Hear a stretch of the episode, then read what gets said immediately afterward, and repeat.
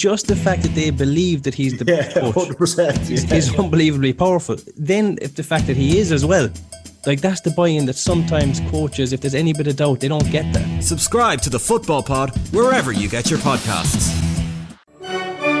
Just a slight tangent on, on that. This was a this is far too much of a tangent. Just a brief interruption.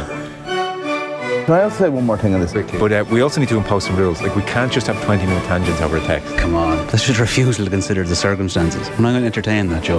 This conversation is not a good one, I think. Do we argue much? No. We keep them inside. Let it fester. See, I thought this was a ridiculous text until I read the top three, and then I thought, you know what? I'd actually debate that with you. It is an interesting. Sorry, it's not an interesting question, but uh, Let's make that clear. I love the sound of a snooker referee counting up the score. Oh, you're welcome along. A slight tangent two weeks in a row. These are truly scary times for all concerned. Very happy to say Michael McCarthy is here in studio. Michael, hello again. Hello again, Joseph. Arthur O'Dea, hello. What's the crack, Joe? And Will O'Callaghan is with us as well. Will, good evening. How you getting on, lads? Very well. So here we are again, fellas. A slight tangent two weeks in a row. Eddie like it or not. Uh, much to discuss. A very quick email, a slight tangent at offtheball.com. This is, by the way, where the uh, FMPM team chew the fat on various issues for an hour of the week. Uh, whatever you want, fire it in. We'll get to it. A slight tangent at offtheball.com. We might get to it. We try. We'll see. Declan McMahon, and we don't want to spend too long on this because we gave Formula One ample time last week. But just a follow up point a lads re Formula One chat from last week. When the fastest driver starts in pole position, it's never going to be an exciting race. The grid should be reversed with the driver with the least points pole position and the driver with the most points at the rear of the grid. Effectively, it would be a handicap race similar to horse racing with passing and genuinely competitive racing, says Declan. Good idea. I love it, but I mean, it's never going to happen. It would take away qualifying, which is a big money spinning day. It's more than two days now at this stage. Um, it's interesting that you'd have to get your tactics spot on then. So would you be better off to maybe finish somewhere in the middle to deliberately kind of tank but not tank too much so that you're in an advantageous position going into the next race? Well, now you're gaming the system. I mean, there That's would, exactly what would happen. there would have to be a degree of, well, you won the last four races, so you're just going to the back of the grid type rule. Uh, I don't know. I mean, Perez and Verstappen will probably still win, but if we're into that kind of nonsense, chicanery, no pun intended, then that just goes to show. absolutely intended. That just goes to show how much trouble the sport is in if that's the best suggestion. Uh, right, let's jump into this because invariably we were always going to get uh, to it. So, an email from Niall Melia. Hello, lads. Long time listener, first time emailer. I think in future, long time, first time is all you have to write there. Okay, yeah, You know. yeah. You're just trying to save these people a few words here. save and your copy yeah, for the yeah. email itself. Yeah. So I can probably guess your stance, says Niall, but for the week that's in it, and he's referring to the Kellie Harrington interview with Shane Hannon on AM, is it ever not okay for a sports person to be asked about something non sports related during an interview if it's off topic, e.g., something political or potentially controversial? I've seen a lot of people complaining when sports journalists ask athletes about non sports topics with the usual line of, it's meant to be a sports show. Is it expected for the interviewer to ask the PR friendly questions? Okay, so plenty in that email. I suppose on the interview, and I texted Shane as much actually, I, I messaged him uh, yesterday to give my view. His line of questioning was not 95% legitimate, not 99.9% legitimate. It was 100% legitimate and appropriate. And kudos to him for doing it. Uh, the reason, in my opinion, it's legitimate is very simple. Kellie Harrington tweeted these views very publicly to the masses, put them out there. They catch the eye for obvious reasons. So, for anyone to suggest that somehow, um, and you know, her rationale that it was in October, for instance, if that's the you know the, the, the strongest argument against raising it, for anyone anyone to suggest that it's somehow therefore inappropriate for him to bring this up, uh, I can't see your logic, and I haven't seen a good argument as to why it shouldn't have been brought up. So that's where I am on that now. I, preemptively say there'll be emails to say shock horror journalists uh, agree, uh, especially given that Shane's a colleague of ours, with Shane bringing it up. But I, I genuinely do think that in these specific circumstances, and we can have the more general debate about what's fair to bring up or not bring up afterwards, but in these specific stir- circumstances where Kellie Harrington has put forward a viewpoint which catches the eye, uh, that it's not legitimate to ask her about a viewpoint she's publicly put forward does not make sense to me. I have to be honest. Yeah, I mean, and Shane obviously interweaves that when he was accused within the interview that he was trying to hang Kellie Harrington out to dry or was being somewhat sneaky in his line of questioning. He wasn't. He was saying, "Look, you were speaking to me about a campaign." Where the company that you're representing at the moment have got an inclusive community campaign, is what this is around. I want to ask you about a tweet that you made that obviously you had misgivings about because you deleted it. Shane did not say uh, you have to justify your views or do you want to apologize for your views. He said, What's your stance on the tweet now? A few months on. There's no statute of limitations on this that because something happened in October, it's off limits to be discussed now. So he's perfectly entitled to ask the question. It perhaps raises the bigger question about because loads of people have said, Oh, this happened so long ago. How come you're asking Kellie Harrington now?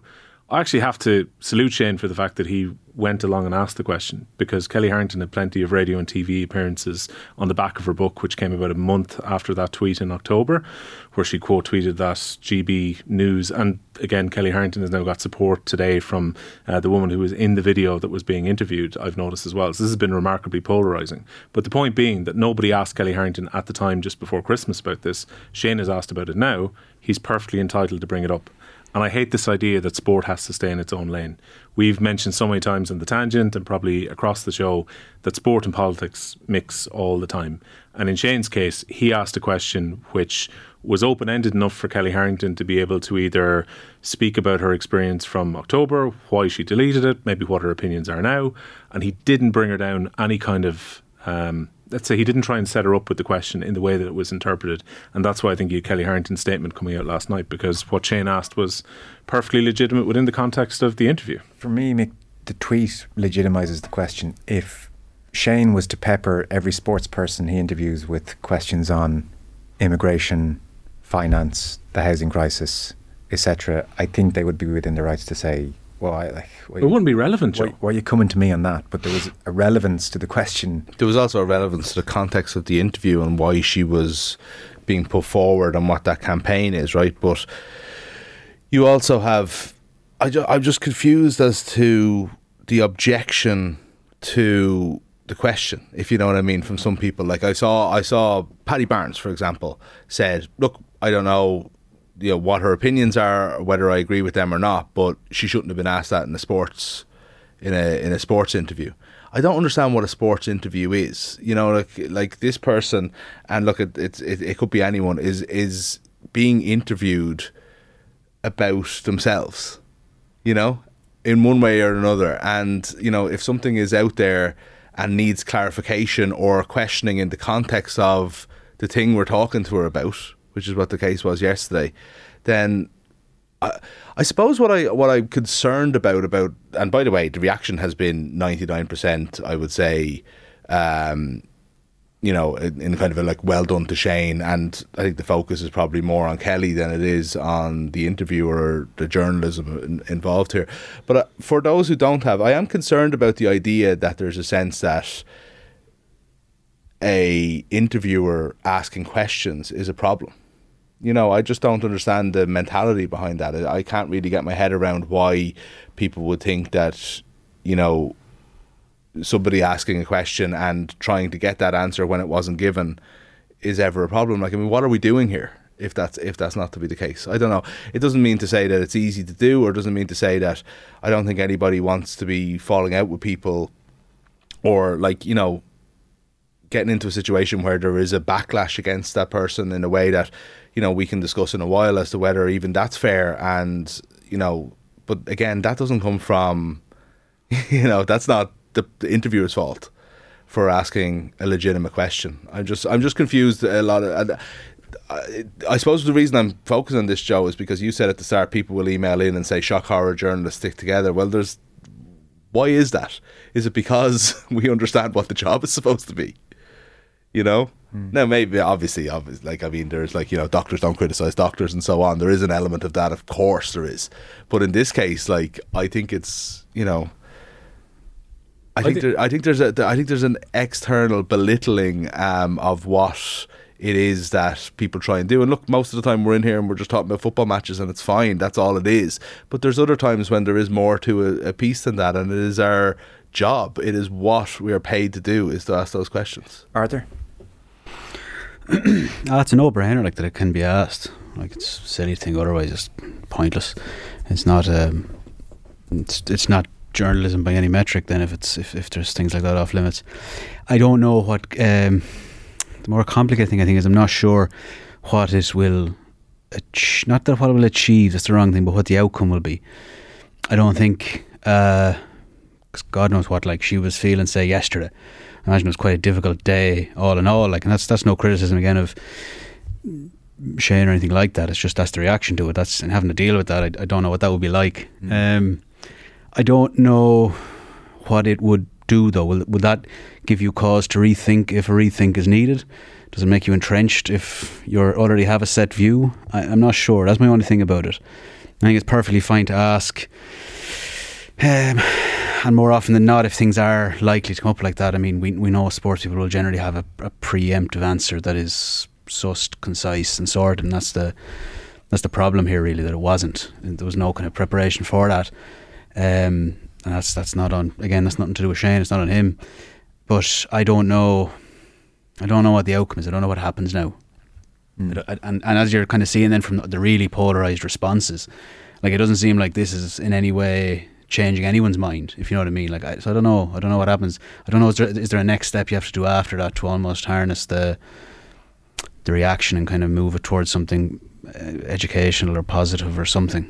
I, I, I don't know. Yeah. Just think on the process, Joe, like I think some people have asked in good faith about this. Why did questions not get screened, or how was Kellie Harrington not ready? Like I think we can all speak openly and say here that we would never send questions to an interviewee before the interview. Hmm. I think some people mistakenly thought that that was the case, and so therefore Shane had maybe waited to spring it, did the questions about the boxing, did the questions about the Olympics, and then went, "Whoa, well here's the tweet I've just found because I was sleuthing on Twitter that you deleted six months ago." That's not the case whatsoever, and we would never. I I can't think of any time I've ever sent pre-approved questions to somebody. We were asked that, weren't we, a couple of months ago? I think I think we got an email to this to Slight Tangent about it. Yeah. Yeah, and people, I think, I think there was a sense of a surprise almost that you know, of course, that doesn't happen. Maybe that's because it happens in other fields where you know sometimes someone would request before they go to do an interview, uh, "Can I get an idea of the questions that I'm going to be covering?" But certainly we would never send on something in advance where they'd be prepared in that way. Yeah, I did um, see as well somebody asking, you know, is that her PR person who was interjecting? And my sense would be it's not that that would be a PR person who would be handling the Account for day the for. Spar. So Spar would say, you know, so so in effect that person would be working on behalf of Spar to make sure the Zoom call was set up and to, you know, say okay we're ready to go and to and to just you know okay you got to wrap up the interview not for the reasons of yesterday but just for time purposes, and so it's not like. Kellie Harrington walked into that room with like a PR team Or a to handler, some protect her. I- yeah. That's not what would have been uh, happening there. If you missed, um, I mean, as for curious, where does it leave Kellie Harrington at the moment? Um, so, like the tweet in October, she was quote tweeting Eva Vlaardingerbroek of GB News, and it's about the death of a 12 year old who'd been murdered. And what she had said was very, very sad. Powerful message from Eva Vlaardingerbroek. Our own leaders need to take a listen to this. She believes this is the 12th girl in France this year who's been killed by an immigrant, and that's just France. Um, so, what she said in her statement subsequent to the interview yesterday was, and it's quite a long statement, but the gist being that she tweeted a video of a journalist that I don't know. Um, so obviously, you know, like I suspect lots of people, you come across it in social media, you just watch the clip, you don't get any other context. But uh, she says, My thoughts were of that young girl, not any political opinion. That's not true. It was a political opinion. It wasn't just a retweet. It wasn't just i I'm devastated about that awful instance and that poor girl. It was very much our leaders need to listen to this. So it was a political opinion and, you know, killed by an immigrant, and that's just France. So for her to say in her statement that it's not It was a political rallying call. yeah, it's like literally. Yeah. Yeah. So it's it's and again, this is why most people I spoke to saw the PR statement or the, the statement and dismissed it as a PR statement, which she had help with in a bid to stave off losing other, uh, uh, you know, losing other. Um, uh, Sponsorship spon- deals, you know, do, yeah, ambassadorships, yeah, all that kind of stuff. Yeah. Excuse me, sorry, Arthur. I'm sorry, I was just trying to go and bottle away. The nice noisiest quietly. bottle of all time. Do you want to get a hammer out there and open that bottle? Where was it? Yeah, so so people look on those uh, statements as with with deep suspicion. And does that sound like Kellie? Did she have help? Did she instigate it, or was someone standing over her saying, "You need to get this statement out to cool the waters here"? All of those things are, you know, in in, in people's uh, minds. So, but and, the problem is with the statement is when she says, "I wasn't making a political opinion." It's not an interview situation where someone can go, "To be fair, now you were making a political opinion." Anyway, the statement continues. She says she deleted the tweet. I thought it was very interesting. She said she engaged privately with people hurt by my tweet. Uh, I apologized to them again, and, and I, I do think to be fair to her, if she wasn't expecting the question or the conversation and didn't want the question to happen, she tried to shut it down in a very cack-handed way. But it's you know it would have been interesting if she had talked about well I I deleted the tweet I engaged with people privately I apologized to them. Uh, she went on to say I'm aware I need to be mindful of what I say. I don't want to engage in politically sensitive matters. She talked about many multicultural influences uh, continuing to shape the person I am. Uh, people close to me will attest to that, and she says I'm all about community inclusion and diversity. Uh, so, so that's where we are. I mean, my, my, look, I'm not going to express a strong opinion either way because my, my, my core sense is we don't really have a great sense of Kellie Harrington's views still. It's a very uneven picture. There's one retweet of one clip and it's deleted. And then her efforts yesterday to shut down the conversation. Could anyone who is castigating her in the worst possible terms, of which there are many, yeah, Yeah. or could anyone defending her in the strongest possible terms and everybody in the middle? Give us in a paragraph Kellie Harrington's views on immigration. You do you don't know them. It's it's such an uneven presentation on her part, and so there is now, I would say, just a question mark, and it's been exacerbated by the interview yesterday. The question mark was there based on anyone who saw her tweets in October, and whether she's of a mind to answer the question and to give opinions people may not like, or to, to clarify her position and give opinions that people might like more. I don't know whether she just wants it all to go away forever. She going, absolutely, that would be her right. It might be tricky for her doing future interviews um, to shut it down and just leave it as it is and think that the statement covers it. That's my slightly grey. It's almost too early in this process Yeah, it to, is, to have yeah. a firm opinion on, on where Car- Kellie Harrington is or should be. But that that'd be my kind of unease with it. Is I don't know. Like, wh- what is Kellie Harrington's view? we don't know her view, right? Can we? I just want to like. I feel like yesterday. I feel like this was so big because of how poorly the question was handled. Right?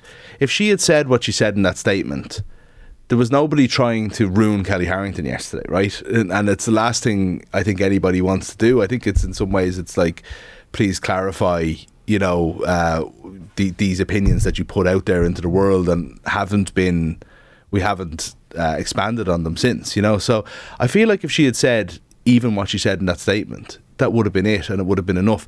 So like, there is a part of me that's like, this has been out there for an awful long time. She handled the question really, really badly. Is that does that actually make Kellie Harrington less acceptable than she was two weeks ago or whatever it was that she was carrying the Olympic flame?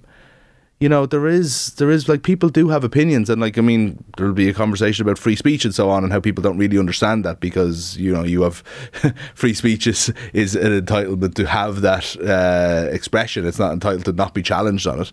Um, but at the same time, like she has been challenged on it whatever she's come out there and made I wouldn't call it clarifying but at least in some ways tried to address it should that be the End of it. end of Kellie Harrington as an ambassador for Irish sport and all? I'm not I'm not so sure you know I do think we have to be careful about that. There was an awful lot of responses yesterday on both sides of the fence right? They were either in my opinion from what I saw anyway and I didn't spend all day looking at it but and there was thousands upon thousands of replies they were either attacking Shane for whatever, or they were attacking Kellie. And I feel the attack side was far too strong. It was like I feel there was there was a genuine disappointment in Kellie, uh, given her story and how everybody got behind it, and there's a genuine disappointment there. But so many, so much of it just went to right. She's a racist and all. And as you've just pointed out for the last ten minutes, Joe, we have no way of knowing that. No. And I think it's really unfair to jump onto that. Right? I did uh, it, what we were trying to do yesterday, what Seamus tried to do yesterday, was try to clarify the situation. That's all it was. There's nobody in here proclaiming Kellie Harrington as an unacceptable person. And I just think that we just have to be careful about that stuff, you know? Hmm. To make She's done a lot of good as well, you know? Yeah, to, to Mick's point as well, I would hate to think that if Kellie Harrington has got reservations about immigration and, let's say, a feeling about which she would feel that she would be unable to express because she would have a concern that the media or sponsors would actually go to cancel her. That would be an incredibly unfortunate situation if she felt that she couldn't actually speak openly about it as well. So you'll have her on the Late Late Show. Will Joe have her on the Late Late Show? When he takes over. There's a way to under, Yeah. underline this conversation. Like some of the attacks on Shane were really bad today as well. Like people just making stuff up and Oh, sure, it's horrible. Like, it was the bad. whole thing's horrible. The whole discourse, the whole area. No, it's it's very difficult. It's been rough for both of them today. there's I no, would uh, there's no way of.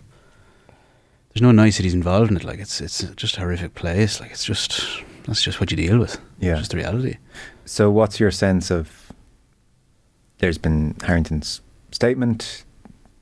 Uh, there are think piece has now been written. I suspect Yeah. the Sunday papers will have a, a, a, a, some thoughts on it, and then I suspect it will just drift out to sea a touch for a while. Uh, and is that the end of it, or every time she does an interview in the interim, does she have to be asked about it now, or where are you, Arthur? I don't think so. I think it'll be maybe maybe one. There, it, depending on how it wants to be played, because kind of again we don't know what her thinking is. You know, we don't know how stridently she believes it. So it kind of depends on what happens next. But if if it is a kind of a if there's a explanatory interview that's nicely handled, nicely shot, nicely presented somewhere that comes out and kind of for all intents and purposes clears it up, then I think it's business as usual. I don't think there's any.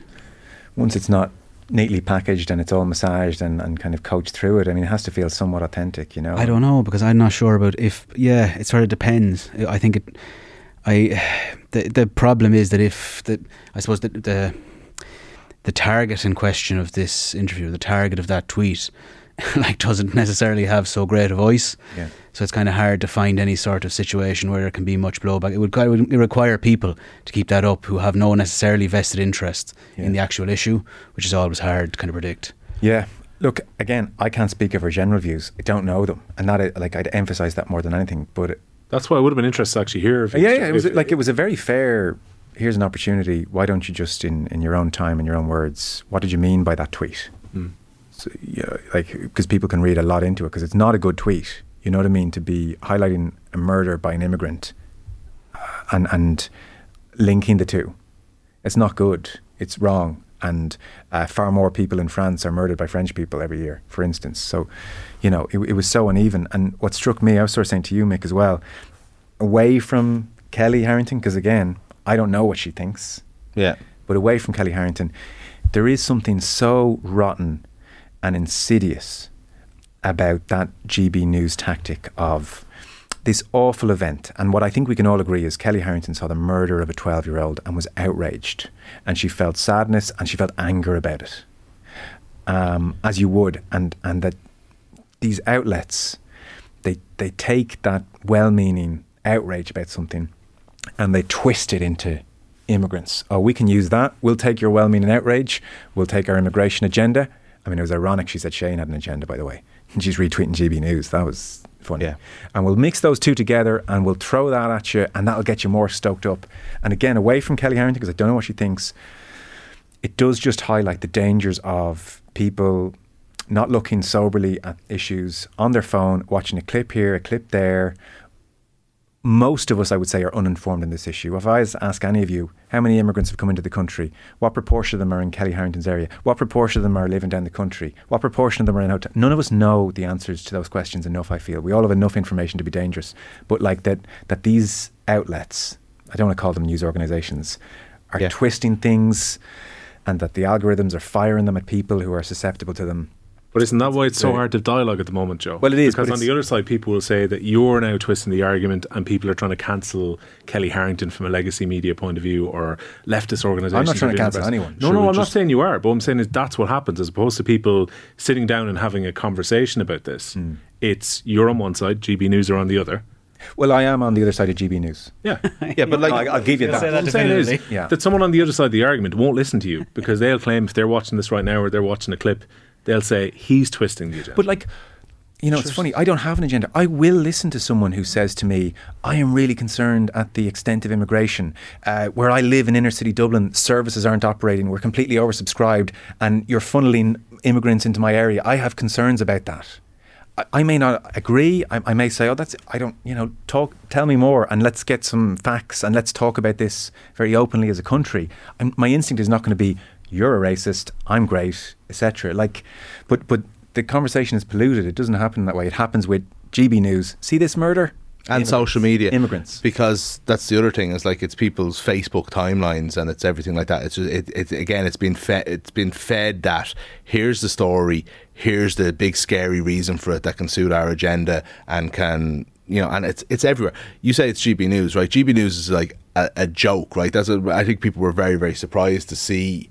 Um, Kellie Harrington being fed that it feels like it's you know it, people almost know it's the extreme. But do- you know but what I mean is there's a lot more more mainstream things that are a lot more shared that are basically with uh, spouting the same crap you know and it's so so dangerous. And look again we may take the initial subject out of this because we don't know the individual thought process but I guarantee there's plenty of people who don't think about politics that much who don't think about immigration policy that much who might be really good friends with the people that they work with who aren't from Ireland and think well you're okay but Jesus I'm reading this thing with big huge red letters in front of me about how the immigrants are doing this and that and the other and I'm really scared because they're moving in in the house up the road and I'm going to these protests and so on. You know, and I mean, in some ways it excuses the kind of behavior of like the lunatic people like you know who are out protesting and stuff like that. Yeah. i think and in some ways then it maybe even doesn't give enough credit to how much thought and nuance they put into it. You know i think that it works both ways but you have to admit that that's a huge part of it. It's just this bombarding of fear hmm. On everybody at all times Arthur, I'm relying on you here as we go to an ad break to uh, surmise everything we've said and, and give us a Jerry Springer esque uh, final thought on the whole situation, be that Harrington and the ills of uh, society.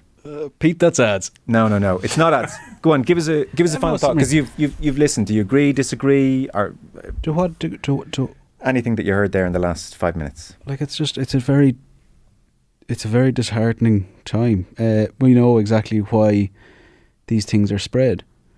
Like we know why it works or why it worked for so long in England. Like when you see in the last week in front of whatever parliamentary thing he was in front of with Boris Johnson, that you see all this all the same sort of things. That the first day that's on, the Prime Minister, the Rishi Sunak's thing, um, put out the news of his accounts and revealed that he had like earned like over 1.6 million pounds last year. You know, his like his his his PM salary accounts for a tenth of his earnings last year. And it's just the same thing. I suppose all these things are just diversionary tactics. As Mick's saying, like just throw out there something that will get people riled up, so they'll stop thinking about what's important. Like that's and that's just the same thing that's happening here. Hmm. Like God, we have such bigger problems here than you know than immigration, and people just it'll it'll take the eye off the ball. It's handy, and, and that's not to say that there's any direct political party who's stoking that and, and orchestrating this. Doesn't I think it works at a higher power than that? To be honest with you. Hmm. There's there's text and different things in saying like you know having like com- you know the type of conversation you were talking about about unchecked immigration and changes in society and all these things that I think again legitimate conversations that could be had be you on one side or the other Yeah. but again this isn't what we're talking about in terms of the you know for example the tweet that Kellie retweeted was fear mongering Yes. simple as It was right Don- and that was- I think that's was- a fact It was Donald Trump. They're sending over their murderers and their rapists. Yeah. that's all it was. Yeah. which is so grim that that's gaining traction. But Just before you go to the break, Joe, you asked a question and we kind of ended up talking around it a little bit. You said, what next for Kellie Harrington? Did you mean in terms of her legacy? Did you mean what happens next? her public profile I would Yeah, imagine it probably meant what- more short term. Yeah, like do, it doesn't feel satisfactorily put to bed on the basis of a statement that was just pumped out to, to calm the waters. Yeah. Probably not. But then again, everyone will be getting excited about Kellie Harrington potentially going to defend her Olympic medal next year and potentially bring another medal back to Ireland. As you said, I wonder how much fizzles out. Kellie Harrington doesn't do that many interviews really, um, outside of her book and outside of uh, commercial gigs. Yeah. So That's an one of the interesting point, though, because I don't think people in Ireland are necessarily blind when it comes to like somebody just going off to the Olympics. I think if I again personally, I wouldn't think that enough has happened for her not to be someone that is supported in the Olympics. But if there were to be more, or if there were to be, uh, I don't think I don't think her, her going and boxing it would be enough. I think people would be, you know, I think there's examples that I won't even mention of people who you know I think are looked on not too favourably by, by, by incidents that have happened over their careers and so on. So I don't know about that, and and I think it's important because there was an element of the the Kellie Harrington story that was brilliant, and it was I remember six o'clock in the morning so well, and I remember all the the the Portland Row stuff and everything like that, and it was an amazing story. And look, to be honest, like her her the the area she's from, her sexuality, everything, everything was seen as like this brilliant, positive story. In some ways, Kellie Harrington has been a media darling. Yeah. Hmm. It is interesting to know to to wonder whether that will ever be like that again. I think she will. I personally think she will retain a huge amount of popularity, and I do kind of think ultimately will. As things stand, we go to the Olympics and everyone gets behind her. It's never going to be the same. It's never going to be like it was in uh, in um, 21. in yeah exactly. I couldn't remember what year those Olympics were on. Damn COVID. Um, well, we'll see. That was heavy. Let's take a short break and return to other issues. Arthur D, Mick McCarthy, Will O'Callaghan here on a slight tangent.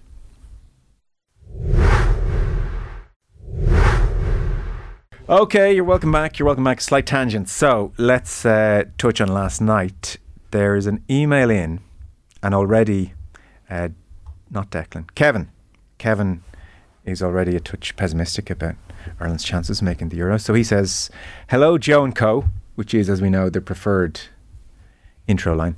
Loving the segment as always. He says, uh, "Keep up the good work." He says, He knows Uh, how to butter you up to read it out. Right, okay. Skip the Here we go, come on. platitudes, Joe. It's just based on the text messages over the last half hour. I'm taking any bit of goodwill I can get. Fair enough. Actually. Uh, so, uh, Kevin, if he does say so, says a classic water cooler idea. So he's building it. Uh, we can't be the first to think of it, can't see the downside. Basically, he wants a Euro Championship for countries who fail to qualify for the big show. Uh, maybe teams that lose playoffs or finish third or fourth in the group. So basically, a Europa League to a Champions League is what he's asking for. Played over the same period, hosted in a different country, wall to wall games. Winner gets guaranteed into the next Euros. That's the prize. They then do the same for the World Cup, played in a different time zone, so it's football 24 7. All markets cater for. Imagine Ireland playing Chile in World Cup B. To be fair to Kevin, he does, Cup put, B. he does put in brackets. We haven't worked out the name yet. Semi final. Winner gets automatically into the, this is one of my, the best emails we've ever had, I think. Winner gets automatically into the next World Cup this is way better than simply expanding the World Cup. Who loses? He asks. TV loves it. I guarantee Fans Archer's going to be against this. I Love it. Players love it. Please discuss from the Colgate water cooler gang. Oh, we're big in the Colgate factory.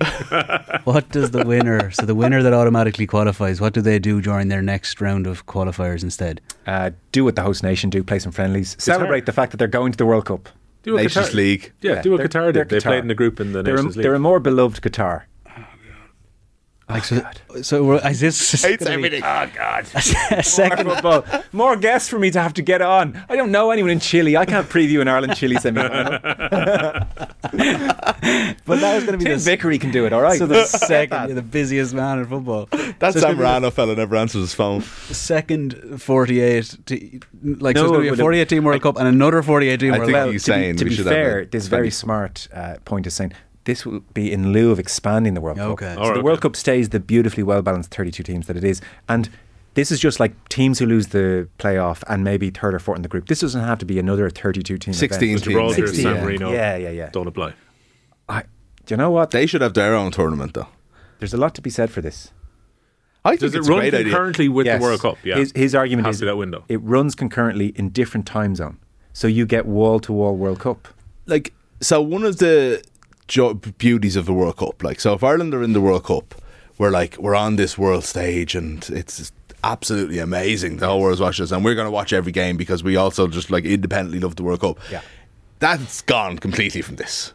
This is just a tournament. The qualification thing is massive. It's it's it becomes qualifier level Yeah. rather than it's not going to be like a World Cup. Let's face it. No, it's the Europa League. Yeah. But like, so when Dundalk are doing well in Europe, as opposed Yeah. to just having nothing to watch that night, Yeah. Oh no! I look. I'm all in. are you all in?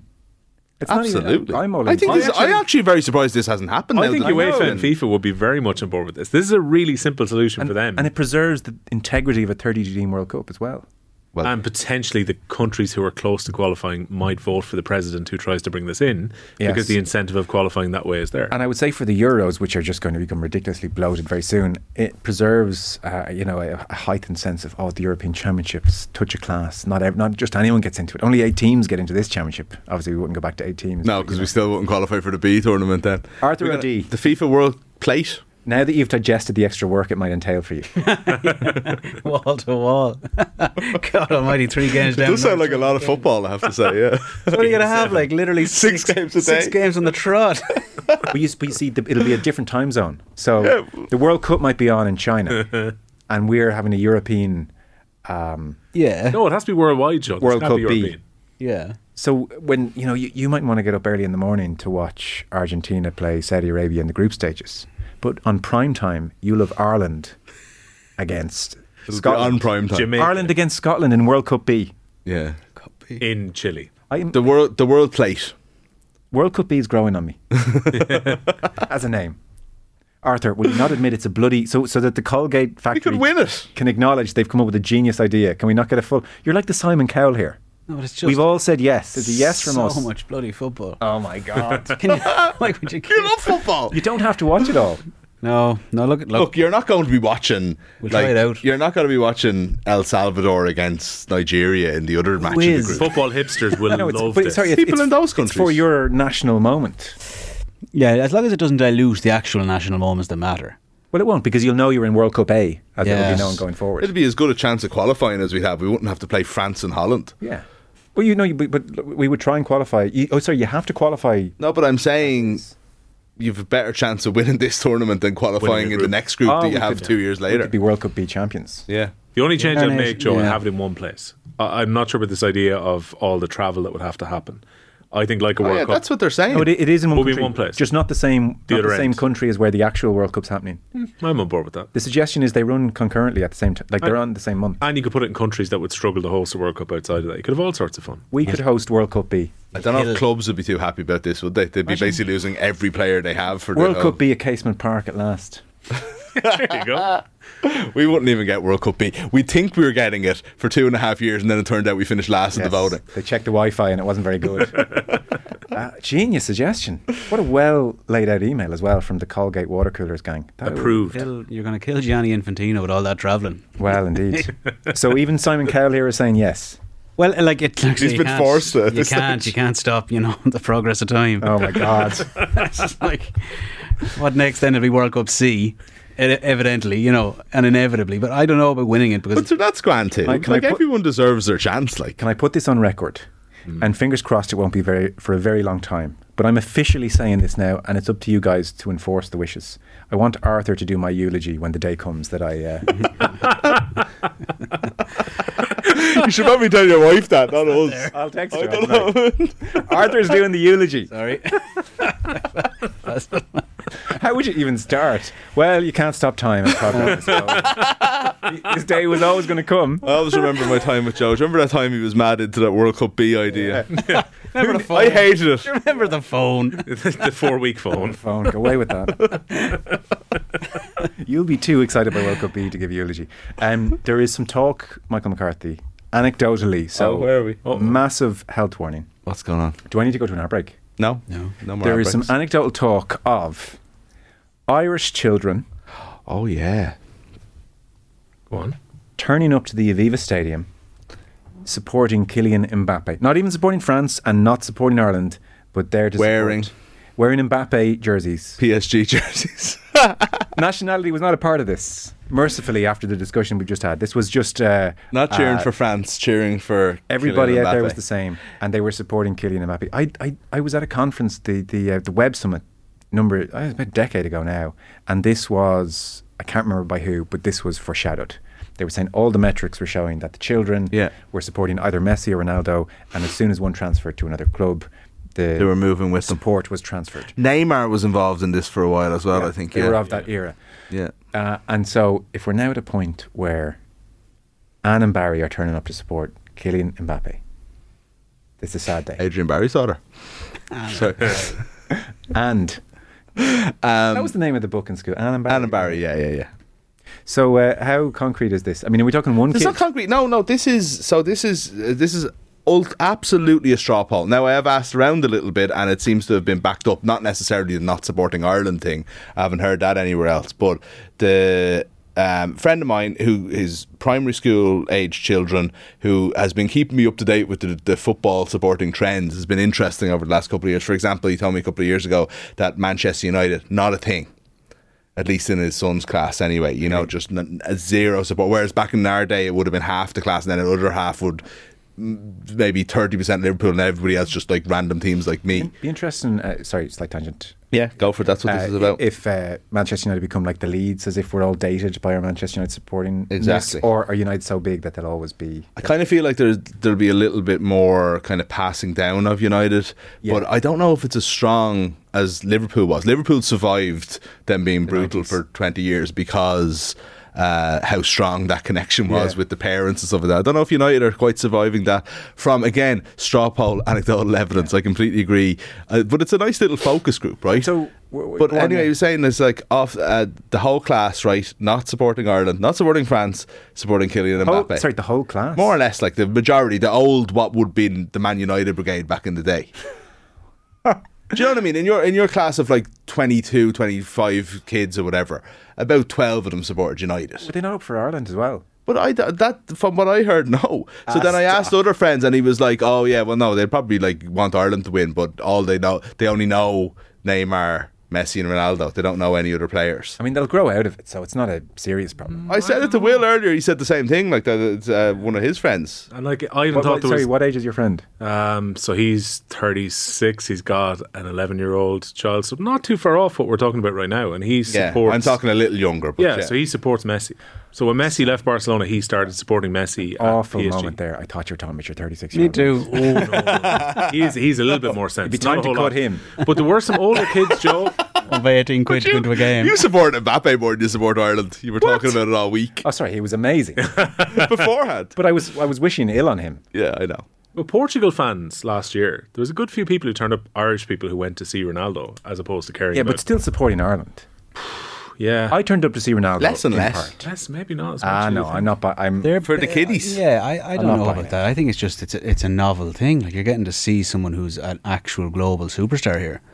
Like it's it's it's completely novel. It doesn't happen that often, really. Uh, I I think there's a natural allure to those kind of people, like and just an attraction to it. yes, I don't know if it, I, don't, I don't know like how deep it digs into support. It's probably a healthier thing. I know. I, What I, what happens when they retire? I, cer- well, I don't know. No, they Find- find find a someone. new player, yeah. I, I certainly Whoever's good in FIFA that year, Mbappe was being booed actually last night. as in comedy booth. Now that's the adults. No, just like he's their talisman. Get Like, off him. That's Let's the adult. The adults, the mature adults, go and boo people. It's the kids who go and support the wrong team. wouldn't it, wouldn't it be funny if it gets to a point where someday when Mbappe plays and gets the ball and there's like high pitched squeal all around the stadium of the kids like But that's what it is. That that's what it, the, what what was like Beatlemania was named because it was a literal mania. that's what a high pitched squeal sounds like by the way. Yeah, yeah, that was, that was uh, up there with Lee Westwood's on fire. But uh, no, Beatlemania was called that because it was uh, before everything was mania, because it was a literal mania. Yeah. You see that thing, and that's like there is a, the, the, unable to control screaming that ended up ruining their concerts and they weren't able to play anymore. But f- the more footballers become superstars, the more likely that is to happen, and the more that is going to be the case that seeing Mbappe is a bigger deal than Ireland winning, and it's just a changing of sport. It is a natural thing. Again, it's I don't think that the, I don't think that it's ultimately outside of this this one straw poll that isn't really investigated too thoroughly. I think there's all there's going to be a case of they'll obviously want Ireland to win and they'll support Ireland, but it's the fact that they're seeing the player instead of it being a novelty is a bigger deal. Yeah. And I think it's like it's superstar celebrity stuff rather than it being about the sport and wanting your team to win the way it was That's in what. I think it is as well. Yeah. So we have three and a half minutes, and Vinnie Perth and Gavin Cooney are popping into studio for the football show. So there'll be lots of Ireland talk. I'll give you all a minute each if we can uh, do that. Where is uh, Stephen Kenny after last night? Will. Um, I think I, w- I wouldn't say enhanced, but certainly not hurt in any way by the performance last night. Yeah. I think most people, like I was at the game, the people I saw to coming out were very, very happy with the performance. Felt Ireland could easily have nicked the draw by the end of it. There was a prevailing prevailing feeling as well that was like that's the standard of performance they want to see for the rest of the group. I'm not sure that's necessarily realistic because I think sometimes te- the Ireland team will raise their performance for a big team coming to town. And last night they were remarkably well organised, and you draw on the energy of a performance against a team like France. Yeah. It might not be the same away to Greece. No, and and it's not realistic to think it's going to be the same. There's as last also that quality about a game last night where like France are so much better than Ireland that every tackle, every throw in won is a cause for celebration in the stadium. Will be a bit harder to impress against Greece away or Greece at home. Every time Rabiot kicks it over to the sideline. Yeah, Rabiot. Bad- bad timing A lot as of well. cheers courtesy of Rabiot. Like he won't. We're not going to meet the Dutch when they've six or seven players out. It would have been fantastic if we'd had them in this series of games. Yeah, I'd agree with But- that. Your point about us raising ourselves is very important because it's not even that we raise ourselves; it's that it's a completely different game plan. So Ireland are able to organise for France, right? And it's it's it's incredibly impressive in itself, but you get zero points from it. Whereas you have to have a completely different thing to break down Greece. Yeah. It's completely different football. It's a completely different match, and we don't know. We have he's uh, where Stephen Kenny is is enhanced by last night because that's great against France, but.